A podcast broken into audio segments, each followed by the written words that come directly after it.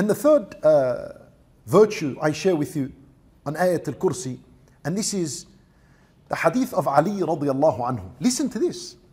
Ali radiallahu anhu, he said, ما أرى أحدا يعقل بلغه الإسلام ينام حتى يقرأ آية الكرسي وخواتيم سورة البقرة فإنها أو فإنهما من كنز تحت العرش الله أكبر علي رضي الله عنه he said I do not see how it's possible for a sane person who Islam has reached him I can't see how can a person dare to sleep without reading Ayatul Kursi and the last ayat of Surah Al Baqarah? They are indeed a treasure from underneath the arsh. And these words of Ali radiallahu anhu, they take hukm al rafa. Hukm al rafa means they are the words of the Messenger sallallahu alayhi wasallam.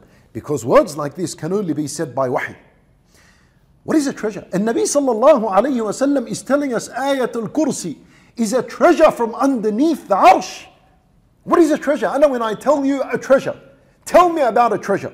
There are three things about a treasure. A treasure is extremely valuable. If a person gets his hand on a treasure box, then know for sure what's in there is extremely, extremely valuable.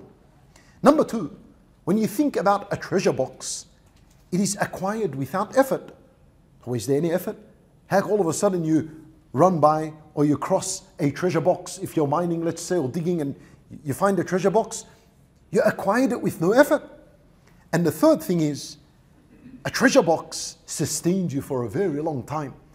If it's very valuable, that's going to sustain you for years and years. And so these ayat, these ayat, including ayat al-Kursi and the last two ayat of Surah al-Baqarah are as such. They are a treasure, meaning they are extremely valuable. Yani انت imagine ayat al-Kursi alone, 200 letters, and every letter is 10 hasanat.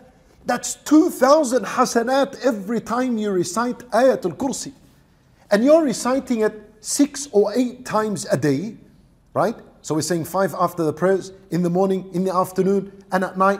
That's eight times. That's 16,000 hasanat a day by reading Ayat al Kursi. Extremely valuable treasure. And you acquired it with no effort. It came down on our Messenger sallallahu alayhi wasallam, and it has been recited from 1,400 years ago until this day. It is being recited. Allahu Akbar. Is there anything else that you need so that we prove Islam is the true religion and the religion that Allah chose for mankind? An ayah that has been recited for over 1,400 years and it hasn't changed.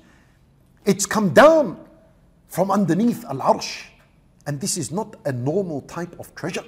This is a treasure from underneath the throne of Allah subhanahu wa ta'ala. Allahu Akbar.